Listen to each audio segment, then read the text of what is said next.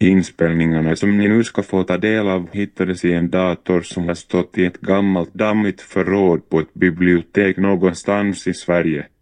Ingen har använt datorn på många, många år. Vem det är som pratar på inspelningarna har vi ingen aning om. Ingen aning om, ingen aning om, ingen aning om, ingen aning om, ingen aning om.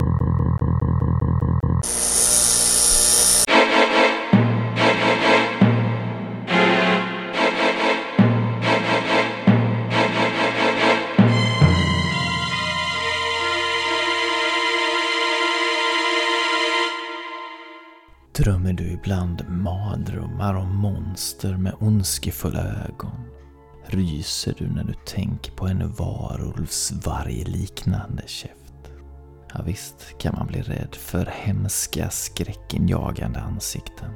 Men frågan är om du inte skulle bli ännu räddare om du mötte en varelse helt utan ansikte. Idag ska jag tala om de ansiktslösa spöken och monster som helt saknar andlighetsdrag.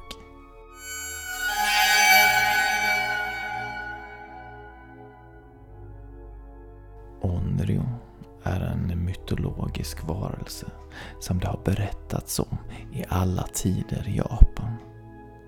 Onryo är en ande som återvänder från de döda för att söka hämnd. Onrios är framförallt kvinnor. När de levde var de ofarliga och vänliga människor. Men under sina liv blev de svikna på olika sätt av dem som de älskade. Efter döden blev de hämndlystna, starka och livsfarliga. De människor som blivit attackerade av Onrus berättar att de har mött en lång, smal, vitklädd kvinna med blodstänkt klänning eller kimono. Kvinnan har alltid långt svart hår hängande framför ansiktet. Ingen som har mött en Onryo har från början kunnat urskilja några ansiktsdrag. Inte förrän Onryon blivit arg. Då delar sig håret och ett hemskt vanställt ansikte framträder. Vissa människor påstår att en del Onrus bara har en stor mun i ansiktet och att de alltså helt saknar ögon och näsa. En god vän till mig mötte en gång en Onryo. Han gick just in i sitt vardagsrum när han plötsligt fick en otrolig huvudvärk. I nästa stund såg han en kvinna ligga mitt på golvet. Hon var helt orörlig och min vän trodde först att hon var död men när han gick närmare hörde han hur hon jämrade sig och viskade något ohörbart.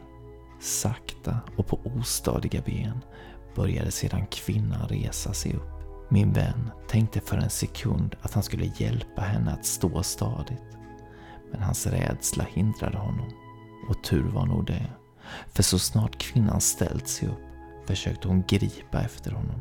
Min vän förstod att hon ville honom illa och flydde för livet från sitt hus. När han kom tillbaka nästa dag fanns inga spår efter kvinnan. Som jag nämnde tidigare attackerar Onrus ofta människor som har svikit dem. Offren kan också vara vänner till någon som svikit dem. Om min vän själv varit en hjärtekrossare eller om han hade en vän som svikit någon vet jag ännu inte idag.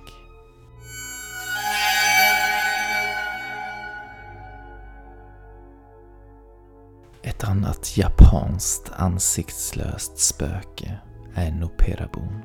Noperabon skrämmer ofta vettet ur folk, men är harmlösa och helt ofarliga. En Noperabo förställer sig och visar sig som någon som du känner. Det kan vara din bror eller din bästa vän. Efter att ni sedan umgåtts en stund låter Noperabon sitt ansikte försvinna. Plötsligt stirrar du rakt in i ett helt vitt ansikte. Det har berättats om en fiskare som en dag bestämde sig för att fiska vid stranden alldeles invid en kyrkogård. Folk han kände försökte varna honom. De tyckte inte att det var rätt mot de döda att stå där och fiska. Mannen struntade dock i varningarna och gav sig av. När han stod där och fiskade kom en vacker kvinna fram till honom. Även hon bad honom att inte fiska så nära kyrkogården. Mannen brydde sig inte om hennes varningar, men när han pratade med henne försvann plötsligt hennes ansikte. Mannen blev förstås livrädd och sprang i panik hem till sin fru. Han kastade sig i hennes famn och bad henne trösta och lugna honom. När de hade hållit om varandra en lång stund tittade mannen sin fru i ögonen och frågade om hon trodde honom. Då försvann även hustruns ansikte. Mannen blev aldrig densamme igen. Det sägs att han blev galen.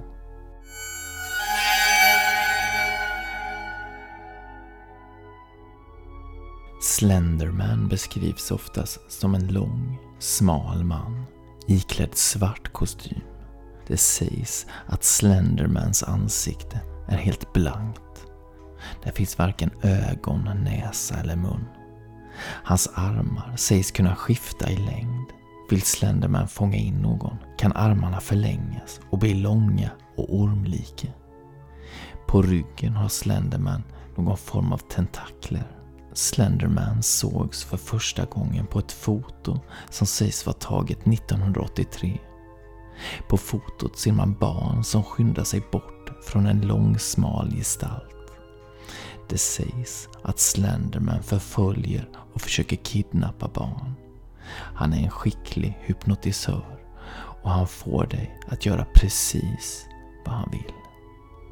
I Tyskland har man hittat flera hundra år gamla målningar föreställande en figur som liknar Slenderman väldigt mycket. Han är lång, smal och saknar anletsdrag. Denna figur har kommit att kallas Der Grossman, alltså den långa mannen. Han ska ha varit en varelse som levde djupt inne i de mörkaste skogarna i Tyskland. Olydiga barn som rymde ut i skogen för att slippa få skäll för något bus de gjort blev jagade av Der Grossman. Den långe mannen slutade inte att följa efter barnen förrän han fångade dem eller förrän barnen sprang hem och bad sina föräldrar om förlåtelse. Det finns en ganska ryslig dagboksanteckning. Dagboken är över 300 år gammal och just denna anteckning är daterad till år 1702. Om man översätter fritt från tyska står det så här. Mitt barn, min Lars, han är borta. Tagen från sin säng. Det enda spår vi hittat är en liten svart tygbit. Tyget känns som bomull, men det är mjukare. Igår kom Lars inspringande till mig när jag lagt mig. Han skrek förtvivlat att ängen är här utanför. Jag frågade vad han pratade om och han berättade en märklig historia om någon som han kallade Der Grossman. Han berättade att han hade varit ute i skogen och hittat en av våra kor. Kon var död och hängde i en snara uppe i ett träd. Jag trodde inte på honom då, men nu vet jag inte vad jag ska tro. Han är borta. Vi måste hitta Lars och lämna byn innan vi kommer till skada. Jag är ledsen min son. Jag skulle ha lyssnat på dig. Några fler anteckningar finns inte i denna dagbok och hur det gick för Lars och hans familj har vi ingen aning om.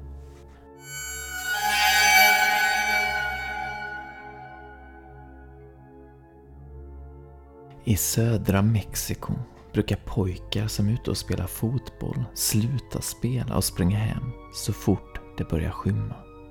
Varför då? Jo, de är rädda att skuggkvinnan ska komma.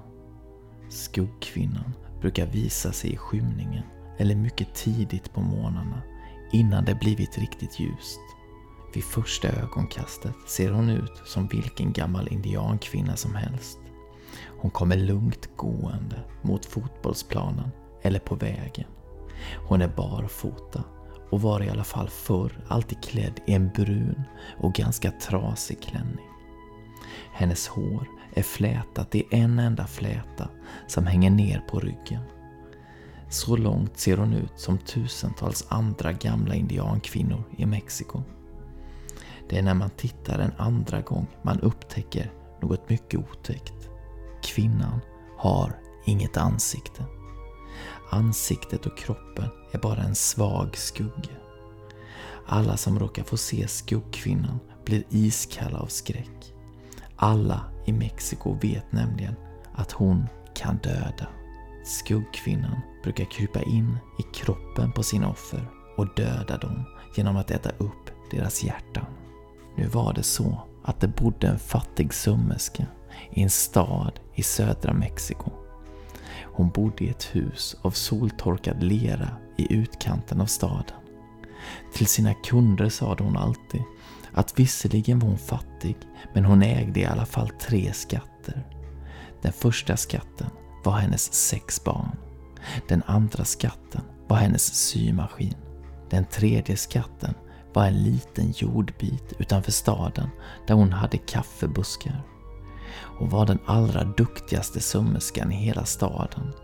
Speciellt var hon berömd för de vackra klänningar hon sydde till flickor som fyllde 15.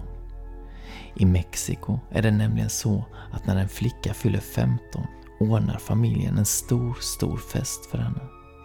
Då har både flickan som fyller 15 och alla hennes flickvänner långa klänningar på sig.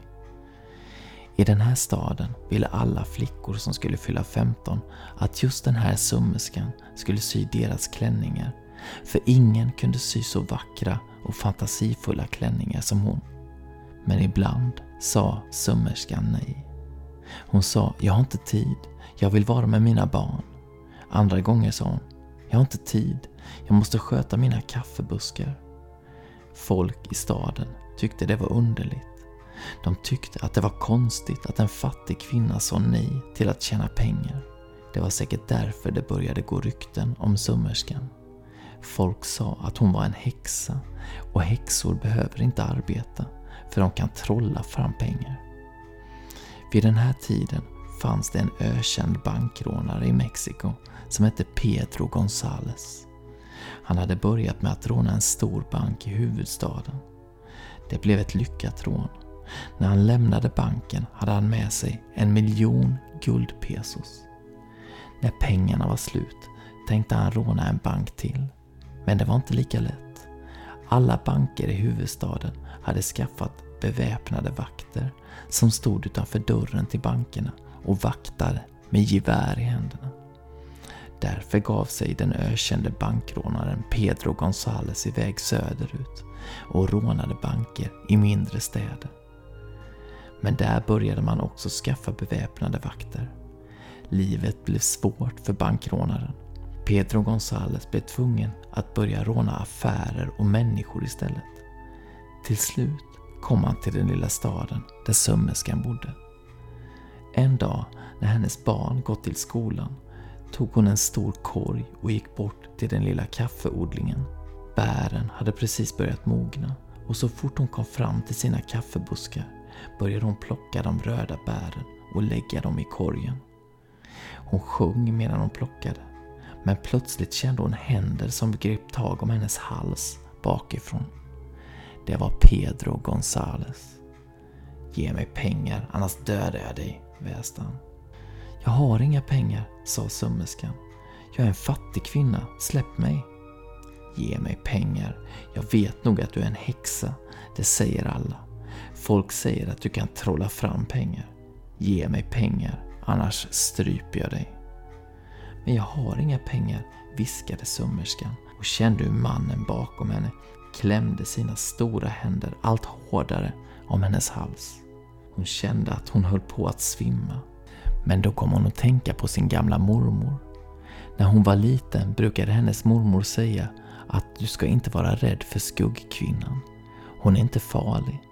Om du någon gång i livet verkligen behöver hjälp ska du kalla på henne. Det gör du genom att säga tre magiska ord. Alba, Ixa, Umbera. Bankrånarens händer klämde ännu hårdare runt hennes hals.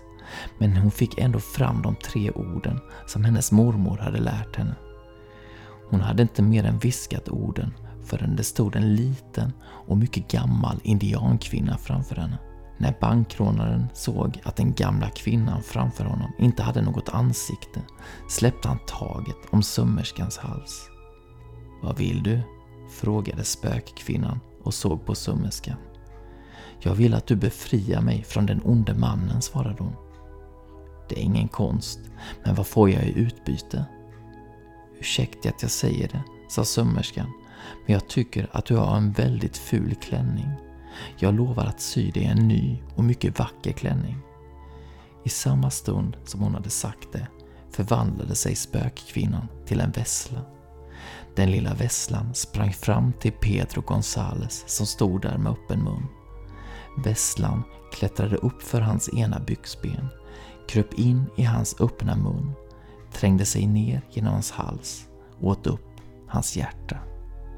När bankrånaren föll död till marken kilade vesslan ut ur munnen på den döde och förvandlade sig till skuggkvinnan igen. Om det här är sant är svårt att säga. Men många mexikaner svär på att de sett skuggkvinnan och alla säger att numera har hon en mycket vacker klänning på sig. Och den klänningen är gjord av ett riktigt sagotyg, för det ändrar färg. Ibland är den gul som solen, ibland blå som himlen och ibland lika grön som den mexikanska regnskogen.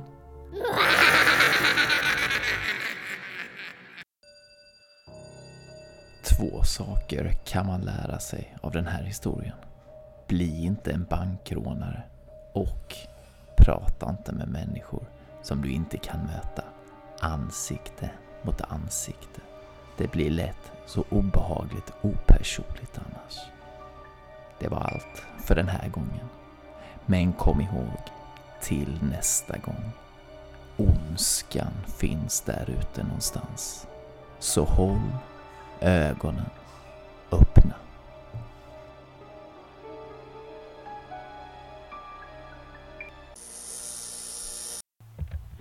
Berättelsen om skuggkvinnan kan du läsa i Vampyrens tunga av Monica Sack.